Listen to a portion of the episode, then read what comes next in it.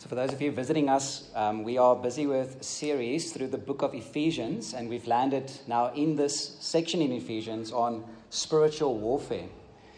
Um, how to do spiritual warfare, the armor of God, what does it mean, how do we um, apply this to our lives? And, um, and we are taking our time to walk through the, the armor of God slowly because we do need to um, clarify some key points. And especially because today there's so much confusion about what spiritual warfare is and how the battle is fought. And, and so today we are also just going to look a little bit um, a bigger picture as well of spiritual warfare. Next Sunday, zoom into what some specific schemes of the devil are that we should point, uh, look at that and point it out. So let's read together the text.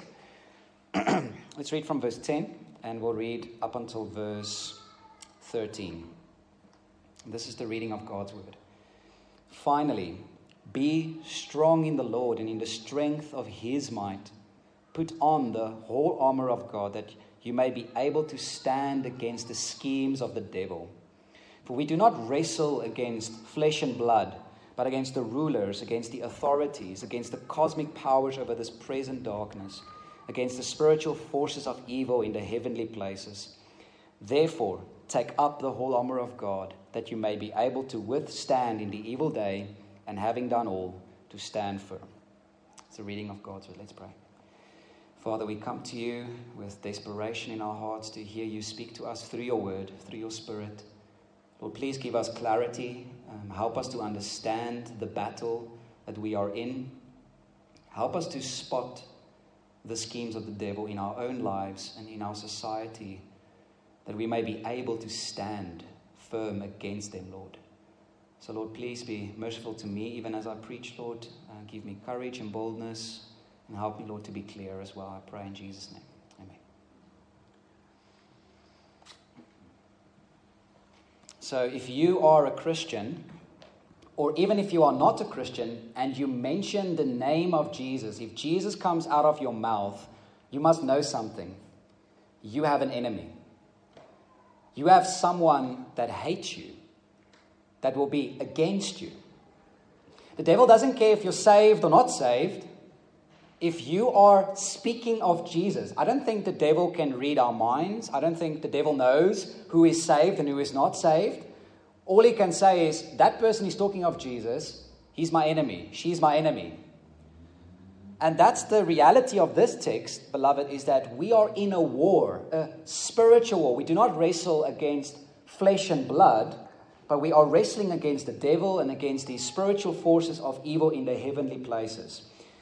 And the sad thing today is how many Christians are in this war and they don't know it. Or they're in the war, but they think the devil is not a strong opponent. It, it's not going to be a real wrestling, it's a real battle. It's just going to be easy. How many Christians have fallen? How many so called Christians have been, have been destroyed by the devil, outwitted by Satan? Listen to this text, 2 Corinthians 2, verse 11. It says, Paul says, we should not be, uh, so that we would not be outwitted by Satan, for we are not ignorant of his designs. So, beloved, it's possible to be outwitted by the devil. It is, that's a possibility, especially if you are ignorant of his designs, his methods, his schemes. So don't fall into that trap, right? We want to know what are his main ways of attacking us? What are his main methods? And that's really what Paul tells us in verse 11. Verse 11 is a key verse. Look at verse 11 again. Stand against something very specific in verse 11. Look at it. It says, Put on the whole armor of God. So, why do we need the armor? That you may be able to stand against what? The schemes of the devil. That is the interpretive key to the whole armor of God. You need the armor of God to protect you from schemes. In the Greek, there it's methodia. So, where we get our English word methods. You need protection from methods, plans, um, his tactics, you could say. So, you don't need the armor of God to protect your house from sickness. You don't need the armor of God to protect your car not to get into a car accident. You don't need a bumper sticker that says protected by Psalm 91. You don't need to oil your house on the four corners of the room to ward off evil spirits. That's not what the armor of God is for. The armor of God is to stand against schemes, plans, lies.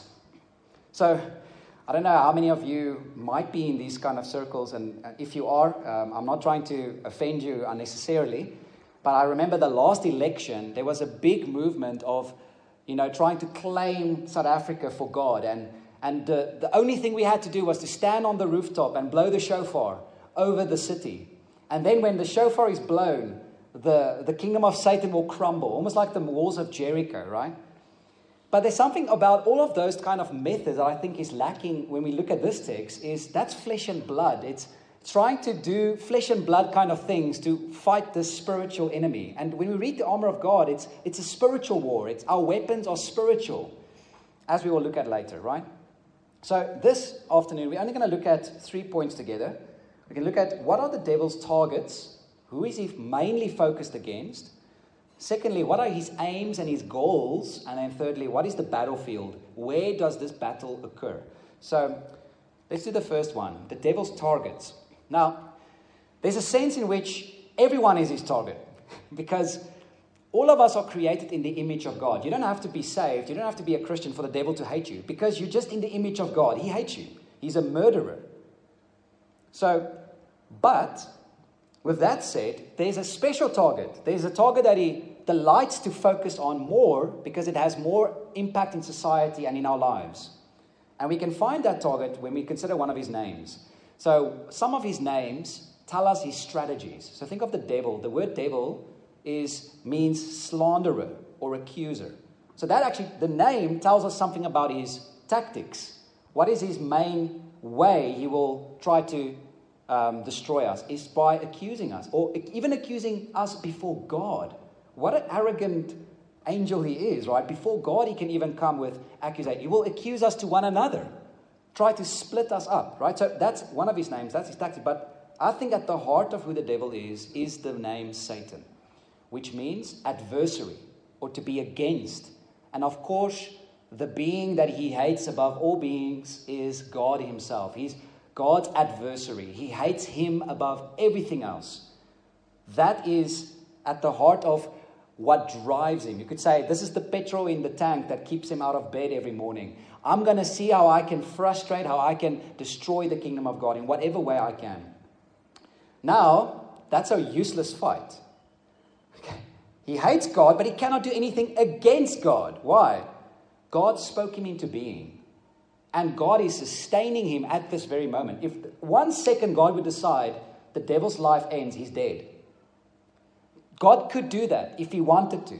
So, this battle against God is not a fight, and yet he's still trying, he's still aiming every, all of his power against God.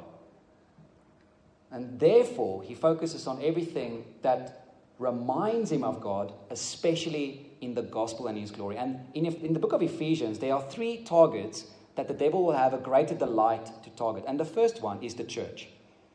The first target, where if the devil would look at this place, he sees the glory of God, is the church itself. Remember, the church is what? The church is the bride of Christ. God is building the church to glorify his name. And Ephesians tells us the church is to glorify his name before the angels. Just turn back to chapter 3, verse 10, just to remind you of this. 3 verse 10 says, So that through the church the manifold wisdom of God might now be made known to whom? To the rulers and authorities in the heavenly places. The, the church is a spectacle for angels and demons. In the church, we see the wisdom of God, the beauty of God.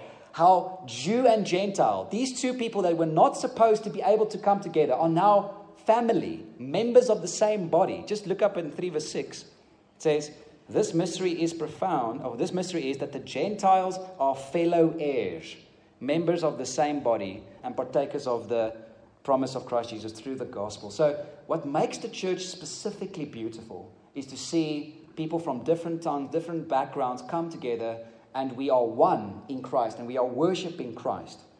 Jew and Gentile. So, are you surprised why it's so hard to come to church, why it's so hard to be a church. You have an enemy that wants you not to be that. You have someone that says, don't be a church, lies to you, feels your bitterness against other Christians, and says that Christian cannot be forgiven. Leave the church. The devil's plan for us is isolation. Because at the church we see, uh, when we stand together, the wisdom of God. So the devil has a specific, specific hatred for us as a church. Second thing that reminds him of God and his glory is marriages. Marriages. Again, in the book of Ephesians, chapter, turn to chapter 5, verse 31 to 32.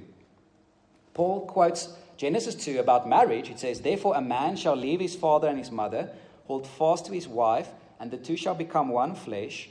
This mystery is profound, and I am saying that it refers to Christ and the church. Marriage is a picture of Jesus and the church. It's a reflection of his love. When the devil sees a man loving a woman sacrificially, he sees something of Jesus. When he sees a woman respecting her husband, submitting under her husband. He sees a picture of the church and her adoration and her respect for Christ. And so, what will be one of his main aims, his main targets? Not surprisingly, marriages, right? If he can break up this picture of marriage, he's breaking up the gospel picture before our eyes. It's not a coincidence that children who grew up in broken marriages find it harder to trust God as their father find it harder to believe in a God who loves them because their own parents didn't even love them or feel, feel like that. So, of course, that's going to be his main target is marriages. What, where do we see these tactics today, right? The LGBTQI plus plus alphabet, rest of the alphabet, is one of his main tactics. It destroys male and female, destroys masculinity, femininity, and what it means to be a couple or married. If you look at most of the townships today as well, I think this is one of the main strongholds of the, of the devil broken marriages. Children are made, handed over to the grandparents, and the parents just go and repeat. And that's why these, these, these uh, societies are so broken up. It's, there's, there's broken marriages. So, beloved, this is one of his main targets. And for us who are married, or for you who are going to be married, you have someone that hates your marriage with a passion beyond your understanding. He will fuel your conflict between your wife and your husband. He will use your children to come between you and your wife. He will start whisper suggestions in your ear that divorce seems like a logical option. Wow, look at how she respects you. Don't you just wish your wife could have respected you like that? Wow, look at how he's with the kids. I wish my husband was more involved and suggestions in our ears, fueling our already sinning hearts, already hearts that wants to do that. The devil just putting wood on the fire. Marriages are his target. Whether you're saved or not, if you're an unbelieving uh, married couple, he's still going to come for you because children growing up in that will find it harder. And here's the last one the last target of the devil is individual Christian. So we have the church, we have marriages, but then we have, we have specific Christians, individual Christians. And you, you get this feeling of the individuality of this fight in verse 12. Look at verse 12 again of chapter 6. Again, this image, we, we mentioned this last time. We do not wrestle against flesh and blood. Wrestling is a one on one thing, wrestling is a up close thing, it's an individual thing. And look at verse 13 as well. There's another clue, I think, there. It says, Take up the whole armor of God that you may be able to withstand in what? The evil day. That implies there might be a certain day or certain seasons of focused attack on you as a Christian, as a believer. And some seasons you're like on a honeymoon, right? It's like, wow, everything is just going so good. Like, I love the Lord. There's no doubts in my mind. I'm not struggling. It's just like as if the devil leaves you alone for a season. But there's an evil day. There's going to be a time, season, years, maybe where the devil is going to focus on you. And therefore, his target is that. And have you ever wondered, if you look at just the media and just the world's um, impact in terms of, um, yeah, the media. It's never Muhammad. It's never other religions that are really targeted as the enemy and as bad. It is always Christianity, it's always Christ. Have you wondered about that? Well, why would the devil attack something that is his own idea? Islam is the devil's idea. So, why would he, a kingdom divided against itself cannot stand? So, if the devil would start attacking Islam, that's stupid, right? And Paul says all other religions are demonically inspired um, pagan religion is demonically inspired. Listen to 1 Corinthians 10 20. Paul says, I imply that what pagans sacrifice, they offer to demons and not to God. This is one of his main schemes false religion, false gods. He's the father of lies, and he's the producer of, of false religions. But he's against, that's why he's against us individually. He's going to focus on us. Now, here's a wonderful comfort for us. Here's a wonderful thing to know. If, we, if you already just know the targets of the devil, if the devil's targets are the church, marriages, and individual Christian, there's a very basic thing we can do that will keep us strong. Okay? And the key is the word us. Stick together. Simply coming to church is a way to foil the plans of the devil because it's so much harder to live in your sin when you are in a community of believers, when you are hearing the word of God preach, when we are praying together, right? Speak the truth in love with one another. We have to watch over uh, one another. We have to pray for one another. Again, if one of his main targets is anything that reminds him of God, that harmony, that unity, he's going to fuel our anger, our bitterness, if he can find any crack in our lives through our anger or bitterness, he's going to fuel that. So, another way to say this is we should love one another stubbornly. Be hard headed about your marriage and about the church and about your own faith in the Lord. Be hard, hard. Be, I don't care what happens, I'm going to keep loving God, my wife or my husband, and this church.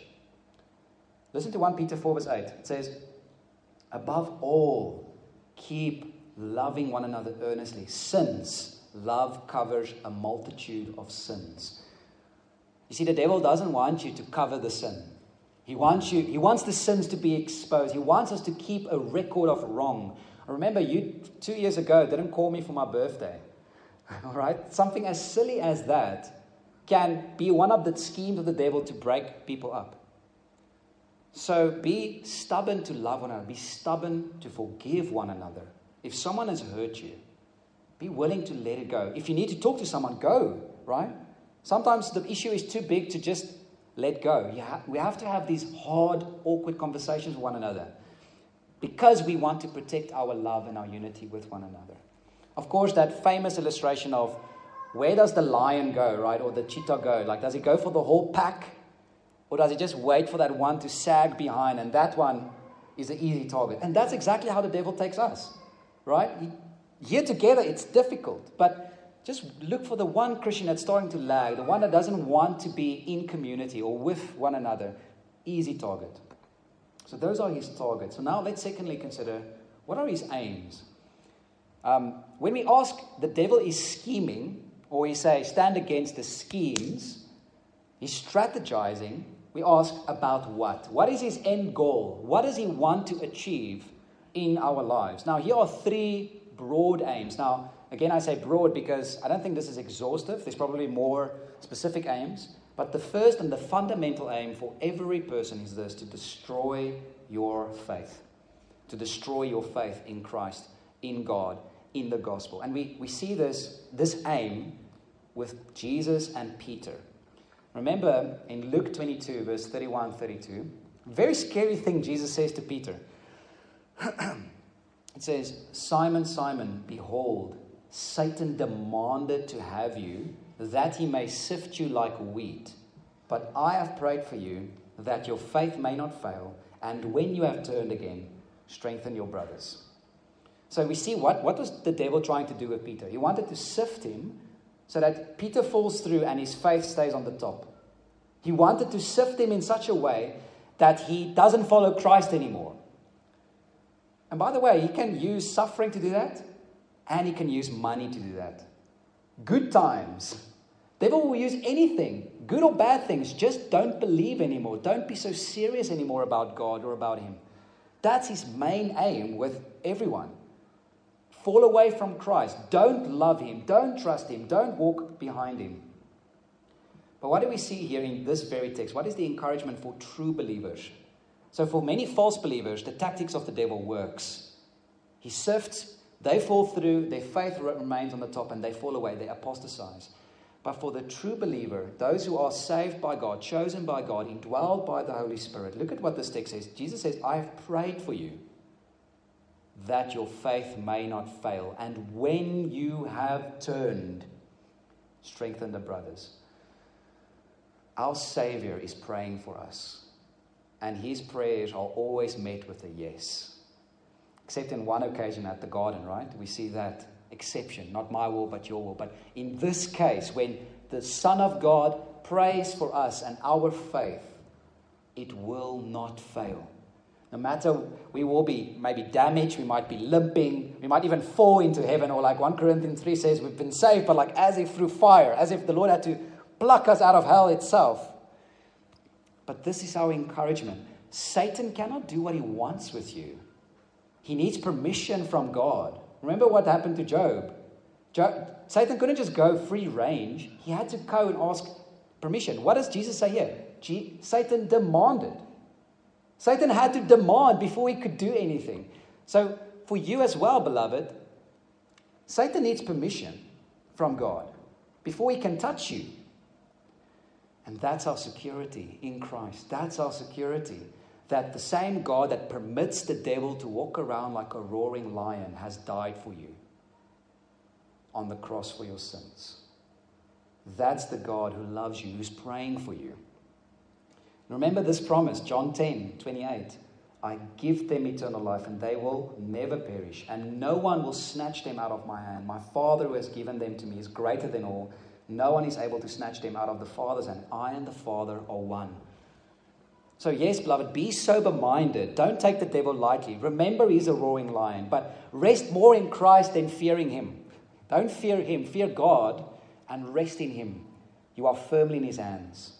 But that is his main aim with all of us, is to destroy our faith. Second aim is to destroy your usefulness for Christ. Destroy your usefulness for Christ. So, if the devil cannot rob you of your salvation, he at least wants you to be limping or to be at least passive for Christ. And we see this with this imagery of the flaming darts, right?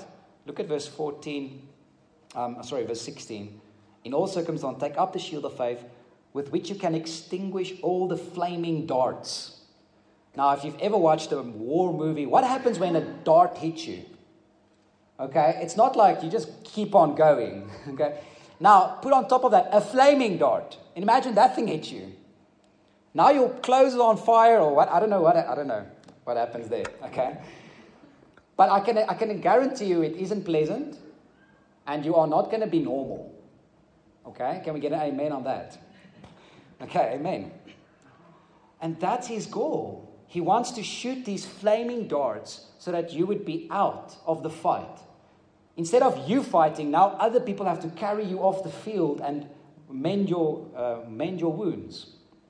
So if the devil can stop you to look to Christ, worship Him, He'll do it. If the devil can stop you to look to the lost around you and share the gospel with them, He will do that. There will be a million excuses why not to do that. or if the devil can stop you to look to one another as brothers and sisters in Christ, to share our burdens, to talk to one another, He will do that. If He can stop you to look to your family, your husband, your wife, your children, to love them, He will do that. He just doesn't want you to be useful. That's a second big aim. And the third one, and the last one, is to destroy our unity. Our, destroy our unity. There's something which both the church and marriages have in common it reflects the unity of God. Think of marriage the two shall become one flesh. Now, that's not just physical, that's emotional, financial, one in every area. There's complete unity and harmony there. Right? And the church is the Jew and the Gentile are now one. One church. So remember Jesus' prayer for us in John 17, verse 20. It says, I do not ask for these only, but also for those who will believe in me through their word, that they may all be one, just as you, Father, are in me and I in you, that they also may be in us, so that the world may believe that you have sent me. Remember, just turn back to chapter 4 quickly, verses 1 to 3. The very first way we walk worthy of our calling is to walk in unity. It says, I urge you to walk in a manner worthy of the, of the calling to which you have been called, with all humility, gentleness, patience, bearing with one another, eager to maintain what? The unity of the Spirit. That's what you and I, as Christians, must be eager to maintain, protect the unity of the Spirit. Why? Verses 4 to 6. There is one body, one Spirit, just as you were called to one hope that belongs to your call, one Lord, one faith, one baptism, one God and Father of all you see, so God is a God of one. God is unity, triunity, three distinct persons in one God. And that's what the church reflects. The church reflects this multi bodied people coming together as one, working together, thinking together, praying together for the kingdom of Christ. And that, if He can destroy our unity, that's a massive aim that He would have accomplished in our lives. And that's something to note. In the small and the big, that's going to be one of His aims in our lives to destroy our unity with one another. Let me close off with the third point. Now, what's the battlefield? So, we've seen his targets. What is his main focus? We've seen his aims, main aims. But where does this battle take place mainly? And I think again we have a clue in verse 16. Just look at verse 16 again. It says, um, chapter 6, verse 16. All circumstances take up the shield of faith with which you can extinguish all the flaming darts of the evil one. So I think here we have a clue. And I'm indebted to a, a, pastor called Tim Conway. He did a series on this, this text, and I encourage you to listen to that. It's a great series. And he said, okay, so here we see that the devil is targeting us with these flaming darts. But what extinguishes these darts, according to the passage? Right? It's faith. Faith. So, the easy thing to say and to ask is what is the opposite of faith? What kind of a thing does faith extinguish? What is the opposite of faith? Right? It's doubt, unbelief. That would be one of the main tactics, the main ways, the main arrows that will be thrown against us is doubt and unbelief. And here's the key question now where does doubt and unbelief happen in our lives? in which area of our lives do doubt and unbelief take place? In the mind, right? In our thinking, in our minds. That's where the main battlefield is, is your thinking. That's why it's called the father of lies. Lies you can either believe or shun. And that's where it is. It's, it's here. The devil can plant a thought in our minds. He can tempt us with whispers of temptation. It's happening in our minds.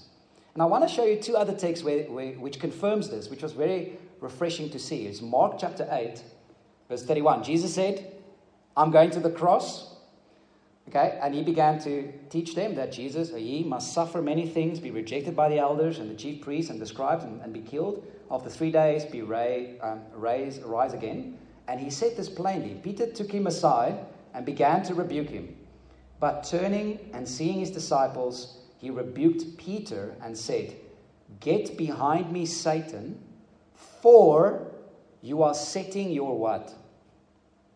Your mind on the things of, not on the things of God, but on the things of man. In that very moment, the, Peter submitted to the devil in his thinking. That was why he said, Get behind me, Satan, for your mind is not set on God's priorities, on God's kingdom, on how God thinks, but on how man thinks. So that's the first. You see, this is where it's going to aim these darts in our lives, is in our thinking, in doubt, in unbelief. Telling us the sin is better than Christ. Telling us you can sin because isn't God a God of grace? Right? Or reminding us of didn't David commit adultery? And wasn't he a man after God's own heart? So oh, surely it's not that bad. You see what he's doing? Lying to you, telling you of the sin of David and not the repentance of David or the suffering of David after he sinned. He's always going to give you the half baked picture, right? I love that Hebrews passage says, the deceitfulness of sin. Sin lies to us. It tells us it's good. It tells you it's the best way. It isn't. It's literally better to die than to sin. Literally. That's the teaching of Scripture. Rather die than sin against God. But the devil said, No, you have to survive. How are you going to survive if you don't, if you don't do this sin now? Who's going to take care of your needs?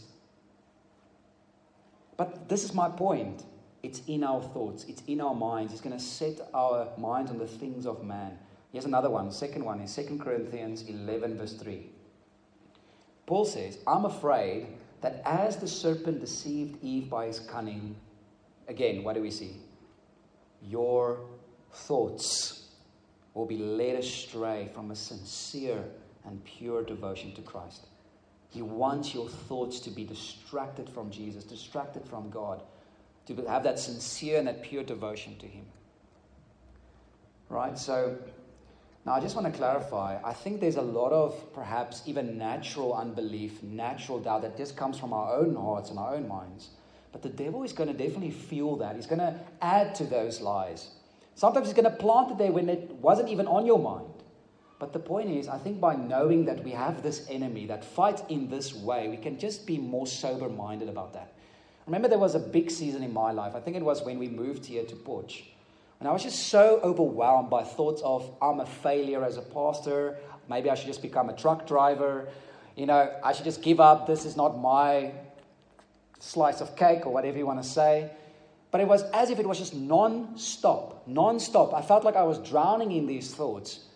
And just knowing, listen, I have an enemy that's fighting in this realm, and he wants me to be useless for Christ. He wants us to give up. He wants us to sin. He wants us to doubt and not trust God. It just helped me to say, okay, I can see this lie. I hear you, but it's lies. I'm not going to listen to you anymore. It's taking control of your mind. So, what is the main application of this? Is, well, protect your mind. Think about what you think. Is how often do we just let our thoughts bully us?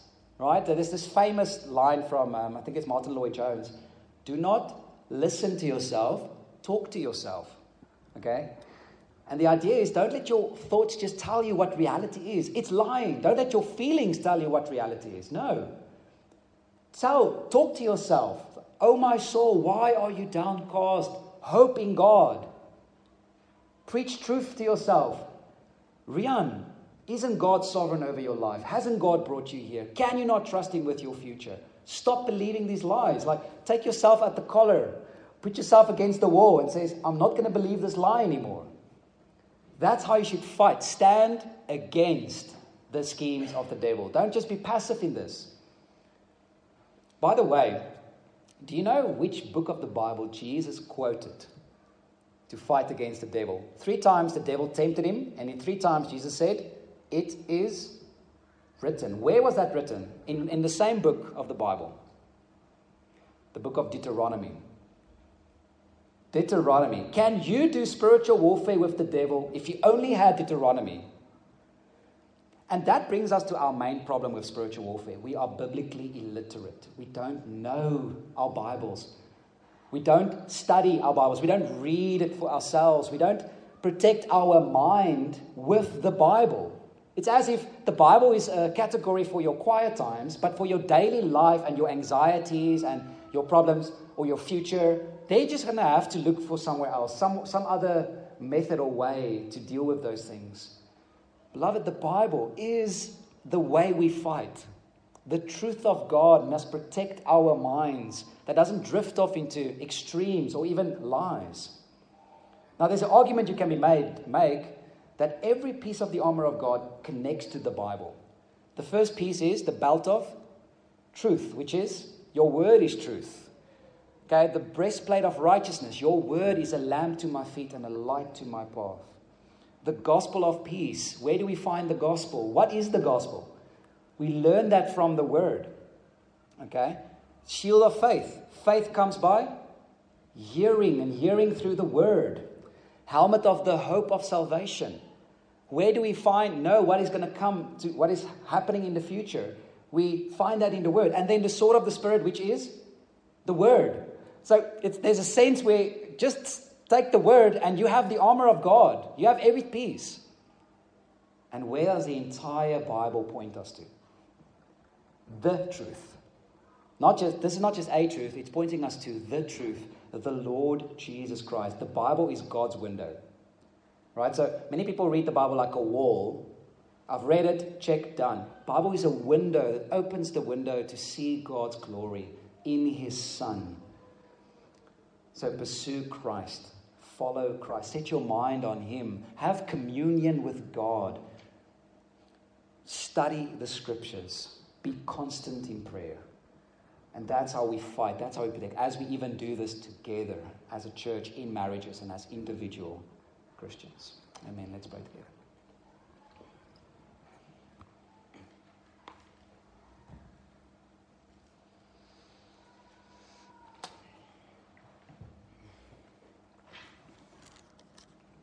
Father, we thank you that we can study your word and even though this is a topic that is perhaps a little bit uncomfortable for us to hear, that we have this enemy that is against our souls, against our faith, against our church, against our marriages, against our unity. Lord, thank you for the freedom that brings to just know these things, to be able to spot the lies, to be able to hear the whispers of Satan and to stand against that, to refuse to believe and submit under those lies. Lord, thank you that you keep us. Thank you that you are faithful, that you are interceding for us. Oh, Lord, we pray for us, um, specifically now, our church, Lord. We ask that you would be gracious to us and you would keep our, our unity strong. May we be quick to deal with sin. May we confront one another when we need to confront one another. Lord, let us be a grace filled community that is quick to forgive one another if there's any offense or any hurt or any pain that we might have caused against one another. Oh, Lord, but please Help us to fight together. Lord, may we stand together um, until we see you face to face and when you come. Thank you, Lord, for, for this time. We give you all the glory in Jesus' name.